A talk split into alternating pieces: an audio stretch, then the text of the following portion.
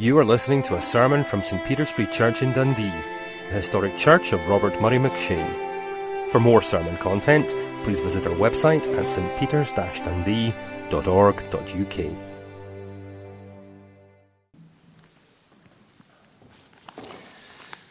Well, we're turning again in our Bibles to the 13th chapter of John's Gospel, and you'll find that chapter is on page 1081 in your Pew Bible or Church Bible. And this evening we're going to read from chapter 13, verse 18 through to verse 31. These uh, chapters, John 13, uh, 14, 15, 16, and 17, are often referred to as the farewell discourse of Jesus or the upper room discourse. Uh, he has gathered his 12 apostles with him on the evening of his passion. He spends several hours with them uh, at the Passover feast, as we noticed in chapter 13, verse 1. He has washed their feet, and he's going on for several chapters to teach them. And then, in a marvelous way, in chapter 17, he concludes the evening with them before he goes to the Garden of Gethsemane and is betrayed and arrested and then crucified. He uh, gives us the, the longest prayer, actually, the longest prayer in the New Testament, and the longest prayer in the Gospels from our Lord Jesus. So let's read from chapter 13 and verse 18. I'm not referring to all of you I know those I have chosen, but this is to fulfill the scripture. He who shares my bread has lifted up his heel against me. I'm telling you now before it happens, so that when it does happen, you will believe that I am he. He's talking about him being betrayed, of course, by Judas Iscariot. I tell you the truth, whoever accepts anyone I send accepts me, and whoever accepts me accepts the one who sent me. After he had said this, Jesus was troubled in spirit and testified I tell you the truth, one of you is going to betray me. His disciples stared at one another, at a loss to know which of them he meant. One of them, the disciple whom Jesus loved, John, who is the author of the Gospel, was reclining next to him. Simon Peter motioned to this disciple and said, Ask him which one he means. Leaning back against Jesus, he asked him, Lord, who is it? Jesus answered, It is the one to whom I will give this piece of bread when I have dipped it in the dish. Then, dipping the piece of bread, he gave it to Judas Iscariot, son of Simon. As soon as Judas took the bread, Satan entered into him. What you are about to do, do quickly, Jesus told him. But no one at the meal understood why Jesus said this to him. Since Judas had charge of the money, some thought Jesus was telling him to buy what was needed for the feast, which was going to take place in the next seven days, or to give something to the poor. As soon as Judas had taken the bread, he went out, and it was night. And when he was gone, Jesus said, now is the Son of Man glorified, and God is glorified in him. If God is glorified in him, God will glorify the Son in himself and will glorify him at once. As we turn to study the scriptures, let's turn to the Lord to seek his help as we do so. Our Heavenly Father, we thank you that you have given us your word. We are conscious that every part of it comes livingly to us, brought on the breath of your Holy Spirit. But we are conscious when we come to a section like this and not least to a passage like this, that we are standing on particularly holy ground. And so we pray that you would find an entrance into our hearts through your word, that your Holy Spirit would find us where we are, that he would take us to who Jesus is and where Jesus is, and that coming to know ourselves better, we may be brought to know Christ better. And coming to know Christ better, we pray that we may be more useful in his heavenly kingdom. And this we pray in his name. Amen. When I was a young boy, I often used to go actually on my own to the Kelvingrove Art Gallery in Glasgow, which I commend to you, to those of you who are not Glaswegians. It is a great place to visit. And in the uh, art gallery, there was one painting that I suppose, like multitudes of others, I went to see. Um, it wasn't Rembrandt's famous portrait of a knight in shining armour, which is probably the greatest portrait in the art gallery. It was the picture by that rather unusual artist Salvador Dali entitled Christ of St. John of the Cross. You may well have seen it. It's a picture of the disciples at the Sea of Galilee, and immediately overhead, as it were, flying through the air, is the cross of Christ and Jesus' outstretched arms looking down over the Sea of Galilee to where the disciples are. Actually, it was such a popular painting among Christian people in Glasgow when I was a teenager that uh, many of them would have a copy of it in their Bibles. It was a kind of Protestant icon. St. John of the Cross was an immensely famous and significant, significant 16th century mystic. And uh, as I say, the picture was much beloved of Christian people. And it intrigued me. And I remember as a teenager reading a book by the late Francis Schaeffer, whom some of you at least will remember, and the impact that he made on the evangelical world by his interpretation of culture from a biblical perspective and the confidence he gave Christians to understand that the Word of God spoke to every situation in life. And uh, what Schaeffer pointed out about Salvador Dali's famous painting was simply this that in the painting, the cross never touched the earth. And the Christ of St. John was a heavenly Christ, and not a Christ who had got his feet dirty and bowed his knees before his disciples, as he does here in John 13, and washed their dirty feet. He may have been the Christ of St. John of the Cross, but he was certainly not Christ of St. John the Apostle. If there is anything that gives us the key to John's Gospel, it's the famous words in chapter 1, isn't it? The Word, that is Christ the Son of God, became flesh and dwelt among us.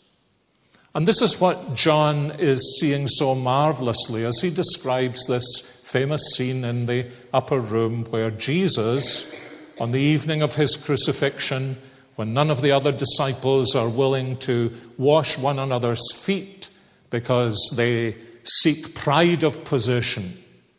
Jesus leaves his position at the head of the table, just as in a sense he had left his position at the right hand of the Father and comes down to wash his disciples' dirty feet. And John helps us to understand that Jesus was teaching the disciples two lessons, which we've already studied. The first, that this was a picture of what he had come to do in order to save us from the filthiness of our sin.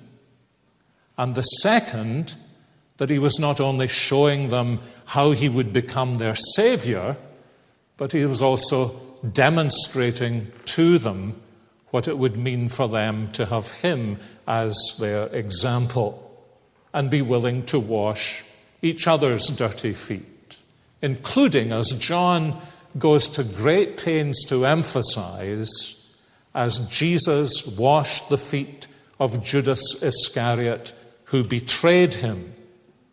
The Christian would not only serve his or her friends, but the Christian, full of gospel grace, would serve and love and seek out his or her enemies.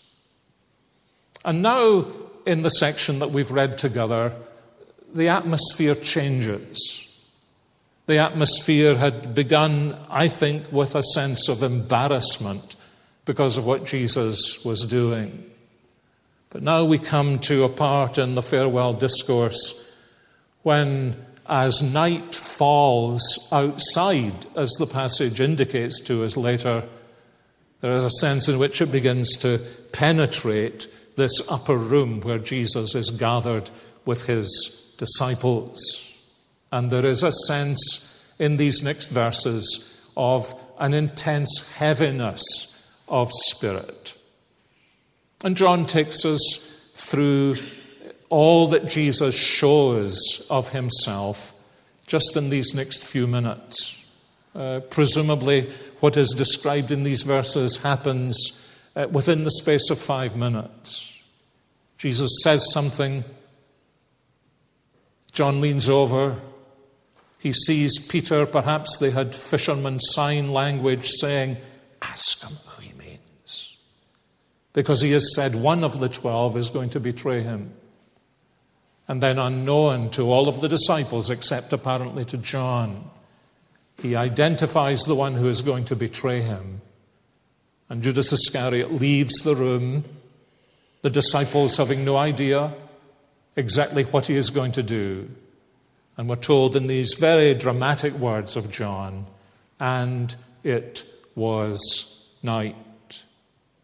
And immediately, as you would perhaps sense from our reading, the atmosphere changes all over again. I want us to notice in these verses essentially three things that our Lord Jesus is doing.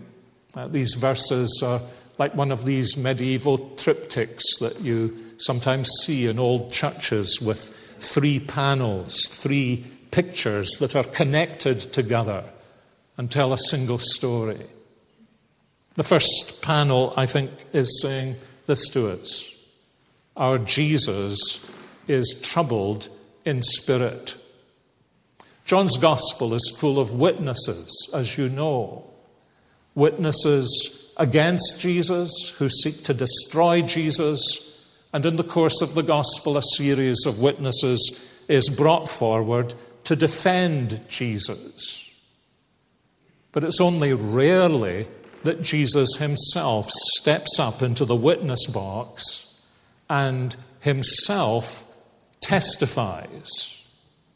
So when John says Jesus testified, there's something very special about the significance of what will follow. And you notice what Jesus testified. It's very remarkable, really, I think. Verse 21 After saying these things, Jesus was troubled in his spirit and testified. I want us to focus down on this just for a moment. Jesus is troubled in spirit. Now, I'd be surprised if that's an unfamiliar experience to you. You know what it is to be troubled in spirit, to have this sense that either you yourself or your situation or the world in general is out of joint. You feel a sense of profound dis ease. And there is, a, there is a sense of no escape about the burden that presses down upon you. And this is the portrait that's giving, uh, John is giving to us of the Lord Jesus. I, I think uh, the first thing we need to ask is this Is your Jesus a Jesus who has tasted distress of spirit? Is your Jesus a Jesus who has tasted distress of spirit? One of the things that often happens to us as very obviously now a minority grouping as Christians is that we spend so much time defending the deity of the Lord Jesus that we lose sight of his humanity. But the Bible Jesus is a Jesus who knew raw emotion. And because he was a pure and holy Jesus, he tasted raw emotion in its rawest possible form. And here John is telling us the Lord of glory who came into the world, came into the world to taste this distress. It's actually very strong language. It's used elsewhere of Jesus later on in the Garden of Gethsemane. He will become very distressed. There's a sense of agitation, of emotion here of something unsettling the balance and the poise and the reality of life. And he testifies to this trouble because someone in the room is going to betray him, and that hurts deeply, profoundly. That's Jesus. And that's the Jesus we need to learn to know. We began our services this morning singing, What a friend we have in Jesus. Have we trials and temptations? Is there trouble anywhere? Well, how is Jesus able to help us? Because the Jesus of the Gospels is a Jesus who tasted profound distress. That verse, Hebrews 13:8, that we were thinking about earlier on this evening, you, you know what that means. I used to think that meant that Jesus was everlasting, the same yesterday, today, and forever. That's not at all what it means. He is everlasting. That's not what that text means. That text means that the author of Hebrews, who lived in his today, was saying that today Jesus is the same as he was yesterday during the whole course of his incarnation, and he will be like that forever. And what John, who's thinking about Jesus, is so similar to the thinking about Jesus of the author of the letter to the Hebrews, is saying to us here is weary one, bruised one, distressed one, of course you can come to Jesus. You who are weary and heavy laden, of course you can come to Jesus. Because he is not ignorant of distress. He was anciently described as the man of sorrows who is acquainted with grief. And here his distress arises out of what, from one point of view, is an agonizingly human situation. That someone who once ate bread with him has now lifted up his heel against him. So, Jesus in this first panel is a Jesus who is troubled in spirit. And now, Jesus, who appears in the next panel, which I think is in verses 23 through 27, is the Jesus who reveals his betrayer.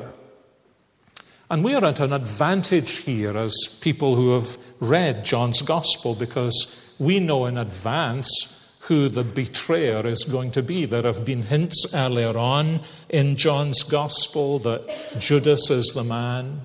This whole section opens with Jesus washing his disciples' feet in full consciousness that Judas is going to betray him. But of course, the disciples see none of this. Nor, I imagine, would we have seen any of this, although perhaps, like me, you read these passages and you say, These foolish disciples, if I had been there, I would have spotted the betrayer months ago.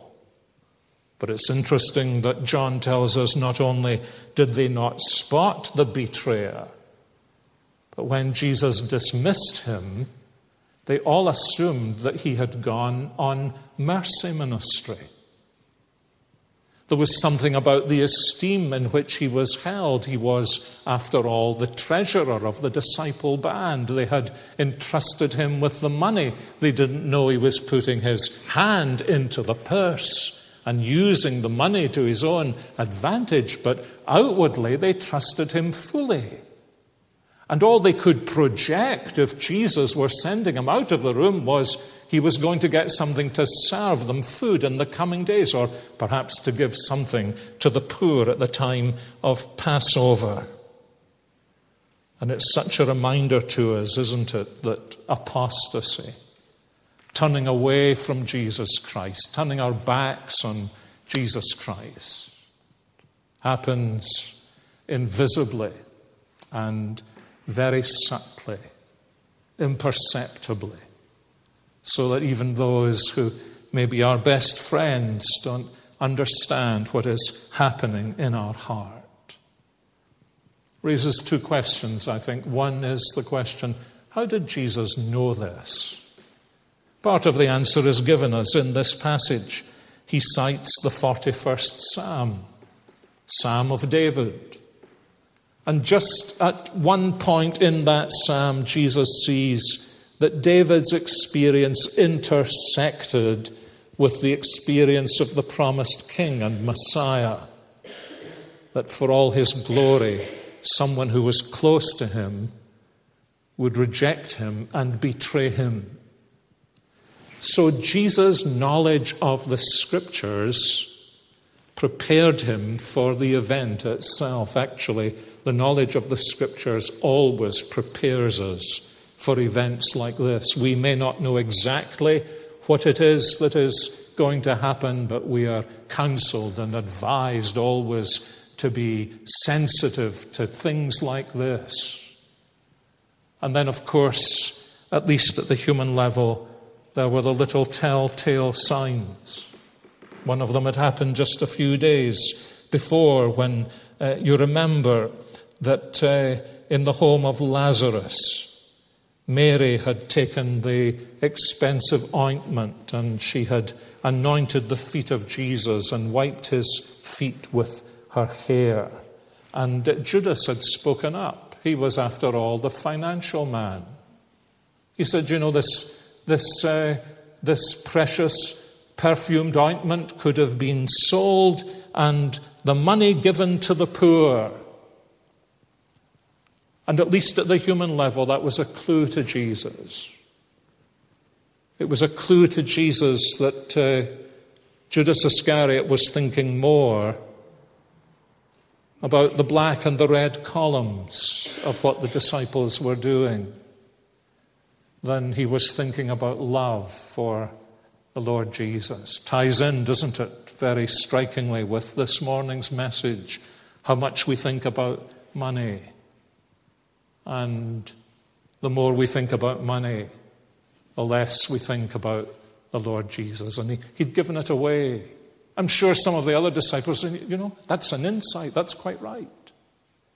But Jesus saw it as a revelation that there was no love for him in the heart of the disciple band's treasurer. And there's another question it raises, and I think the question it raises is uh, how would we know this kind of thing was beginning to endanger us? Slipping away from the Lord Jesus. One way is this when Judas Iscariot saw grace and love in the heart of a woman for the Savior he responded to it with anti grace. He responded to it with a sense of this, this lavishness of love shouldn't be seen in public. There's something indecent about that. You know, you encounter that kind of thing in all kinds of ways. I think we all do. We see some slightly nutty Christians showing amazing expressions of love for the Lord Jesus. And instead of saying, Lord, you are worthy of the love of the nuttiest Christians I know, we draw back and we say, it's so embarrassing, this kind of thing. We would do so much better. We would make such better impact on the world if we didn't show this lavishness of love for the Lord Jesus. That's actually a danger signal in our hearts. And then what happens with Judas, I think, is quite simply this when his sin is unmasked, instead of confessing it, he disguises it. Not so clear in John's gospel, but it's certainly clear in Matthew's gospel. When Jesus said, One of you is going to betray me, the disciples, with one exception, all seem to have said the same thing. According to Matthew, they said, Lord, is it I? And Judas Iscariot almost said the same thing. Judas Iscariot, however, said, Teacher, is it I? And in that context, all the difference in the world, how, how easy it is to respect and admire and honor Jesus as teacher. But we're given this little indication that even there in the upper room, he disguised the sinfulness of his heart by language that was almost exactly right, but was actually exactly wrong. Because it was an indication that he wasn't yielding to the Lord Jesus as his Lord. And of course, there's something else here, isn't there? Because Jesus, within these last few minutes, had shown him twin kindnesses the kindness, the inexpressible kindness of bowing down before Him. And, uh, you know, sometimes I think this is a scene I would love a great artist to paint, and then I think, no, no great artist could properly paint this scene. Capture the, the emotion of the occasion when the Savior of sinners kneels before the betrayer of the Savior of sinners and and shows kindness and washing his feet. And then this little kindly act of giving him something from the bowl, sharing the bowl with him. These are both acts of, of beautiful, gentle kindness and love on the part of the Lord Jesus. Now, what does Judas Iscariot do? I don't think he was at all embarrassed about Jesus washing his feet. I think he'd begun to think that was what Jesus was for. And so he should do it. And he treated the love of Jesus with a heart of indifference. It's an enormously scary reality in the Christian life when we we hear the word of the Lord Jesus. We hear the praises of the Lord Jesus. And uh, it's all ho hum. You know, we can, we can take it or leave it. There is no affection left in us. And at the end of the day, he sees, doesn't he? Quite literally sees the value of Jesus as the value of a slave.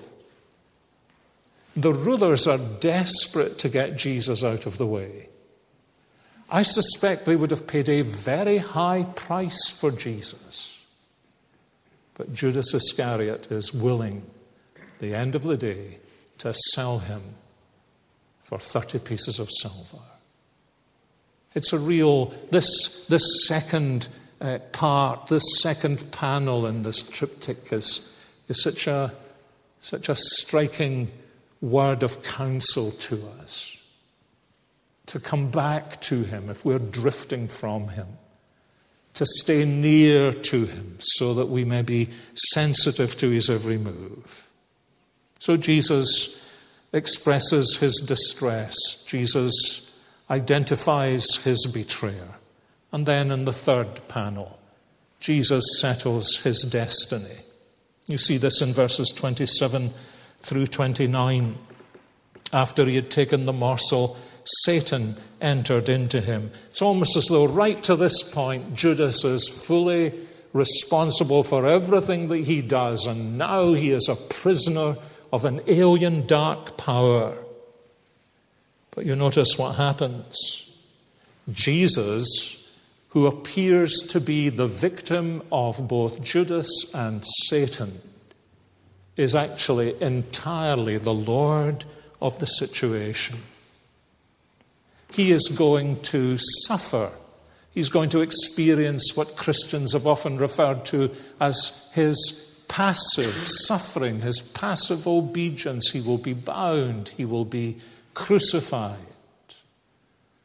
But uh, the one who is the victim is actually the master of the situation. It is he staring into the eyes of Judas Iscariot, through whose eyes Satan appears now to be staring back. It is Jesus who says, Jesus who is Lord, who says, What you're going to do, do quickly. Because, of course, as we learned right at the beginning, he knew verse 1 of chapter 13, that his hour had come to depart out of the world. And so Jesus himself is master of the situation until he regally bows his head upon the cross. He may appear to be the victim, but he is the one who is deciding his destiny. He is the one who is giving himself to the work of the cross. And he is the one, as John, I think, hints here, who is giving himself to dealing with the dark power of Satan in order to break that power and to set his prisoners free. You notice the text that Jesus relies on here from the 41st Psalm. It is the one who shared my table who lifts up his heel against me. Now, that may, that may simply mean something like uh, Judas showed a quick pair of heels, turned his back on Jesus so that Jesus would see his heels. But I think there's a more profound significance in what John is saying here that fits in with the whole way he thinks about what Jesus is doing. Because you know the very first reference to a heel in the Bible, don't you, in Genesis 3:15? The text on which the whole of the rest of the Bible is actually based. The text that defines the whole history of God's redemptive purposes. The seed of the woman and the seed of the serpent will be in perpetual conflict until the day comes when there is a final conflict between a single seed of the woman and the serpent himself. And in that hand to hand conflict, as the serpent seeks to crush the Savior, all he will be able to do is to catch at his heel. And the heel of the Savior will crush the head of the serpent. It's a further indication to us that what Jesus has come to do is to defeat the powers of darkness that master and grip men and women and boys and girls' lives and set us free to live for Him as our Lord, as our Savior, as our Master, and as our friend. The remarkable paradox as these two men uh, stand, as it were, as Jesus perhaps gets up, as Judas leaves the room, as they stand for the last time facing one another in the fellowship of the apostles before Judas will come again in the darkness and kiss Jesus in order to betray him. In that conflict, Judas appears to be the free master, but he is actually the slave. And Jesus, who is about to be bound, is actually the master who is about to set his people free. And then something very remarkable happens, doesn't it? After receiving the morsel of bread, verse 30, Judas immediately went out. In these fantastic words that, that say profound things to us, just in a half sentence. And it was night. That's where Judas was. He was in the darkness. Men loved the darkness, they wouldn't come to the light. Jesus was the light. And now Judas was turning his back on him and going into the darkness. And then the atmosphere changes again. When Judas had gone out, Jesus said, Now is the Son of Man glorified. He was in full sovereign control. He was about to defeat the evil one. He was about to bring about the pardon of our guilt and of our sin. He was about to be lifted up on the cross and to be exalted as the Savior who would draw men and women from every tongue and language and people and nation to bow down before Him and call Him Lord. And now the room was clean. And Jesus begins to speak to his disciples about things I think he'd never shared with them before and it seemed as though the room began to fill with glory. Now, sometimes you're in a social situation and somebody leaves the room, and it's almost as though everybody, they've gone. And the disciples didn't know that.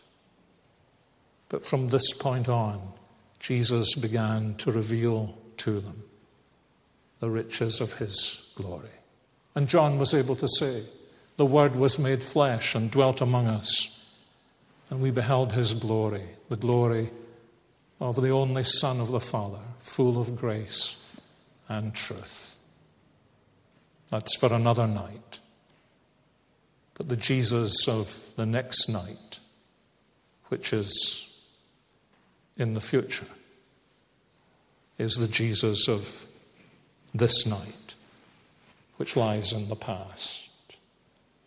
And thank God he is the Jesus of tonight, the one who's tasted our distress in order that he might be a merciful friend to us, the one who was betrayed into the hands of his enemies in order that he might conquer for us, the one who is destined to be crucified in order that he might die for us. The one who brings us in this way into a taste of his shame in order that we may see him in the fullness of his grace and glory. He is truly, all over the world, the same today as he was yesterday. And he will be no different when tomorrow comes. What a Savior. Trusting Him, loving Him, growing in Him, or perhaps been wandering away from Him. This would be a great passage to bring you back to a great Savior.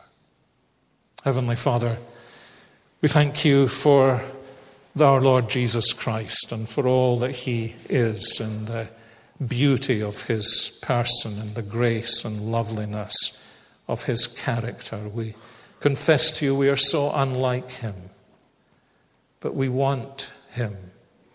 We want to be near him.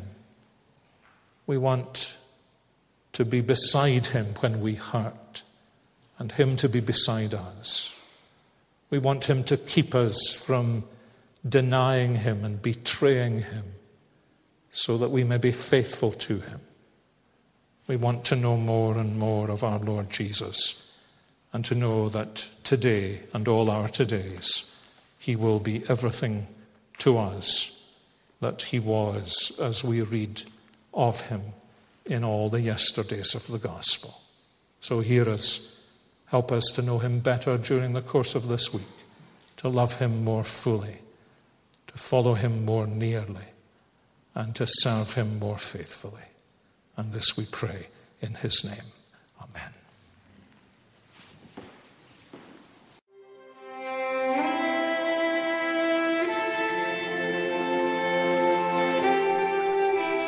Thank you for listening to this sermon from St. Peter's Free Church in Dundee. If you found this sermon has been helpful to you, please help us to continue building up and assisting the people of God. Visit our website at stpeters-dundee.org.uk. For information and training on persuasive evangelism and how to share your faith biblically, please visit the website of Solas, the Centre for Public Christianity, at solas-cpc.org. Once again, that website address is solas-cpc.org. Thanks for listening.